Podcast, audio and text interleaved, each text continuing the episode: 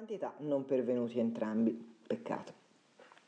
E dunque rimuoviamo subito questo falso mito di partire leggeri, perché se ti muovi almeno per un anno le tue cose le vuoi e le vuoi possibilmente tutte.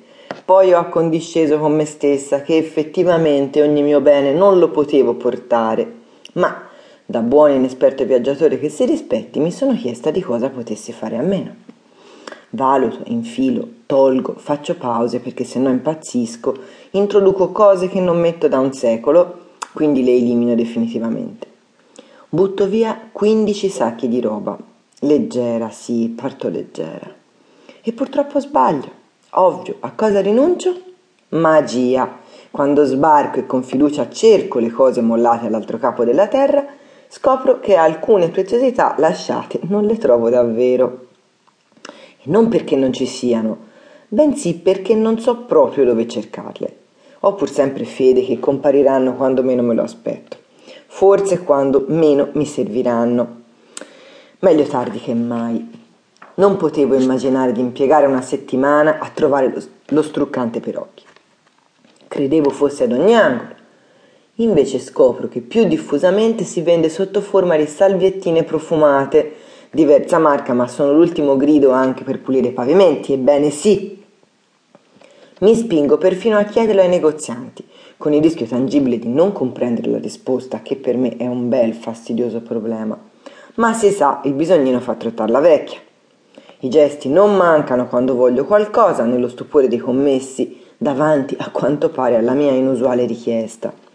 D'improvviso Alibaba, davanti alla montagna incantata che sillaba Apriti sesamo! Un enorme masso si sposta e compare l'agognato tesoro.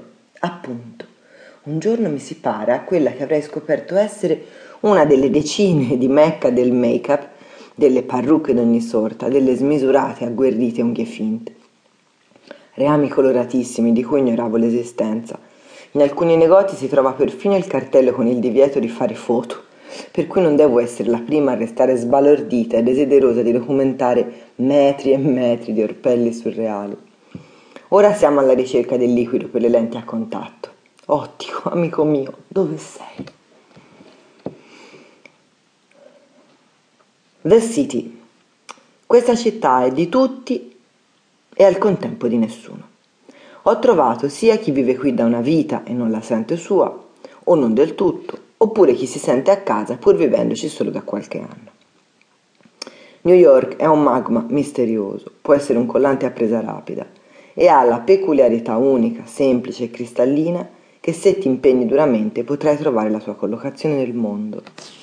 Solo in questo modo mi spiego che anche chi profugo e desideroso di fare ritorno a quella che dopo una vita considera ancora casa, sia rimasto qui. Lavorare significa esistere, potersi magari realizzare, avere un progetto e metterlo in atto. Ci si può sentire parte di questo mondo in corsa e lo si diventerà quando non si avrà bisogno della mappa delle stazioni, quando ci si orienterà un po' di più. Questa è la sensazione. Sembra che basti così poco. È apparenza?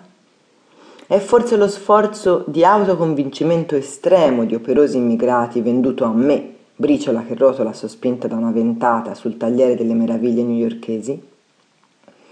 I negozianti mi chiedono da dove io provenga, perché non mi hanno mai visto nel quartiere e mi danno il benvenuto.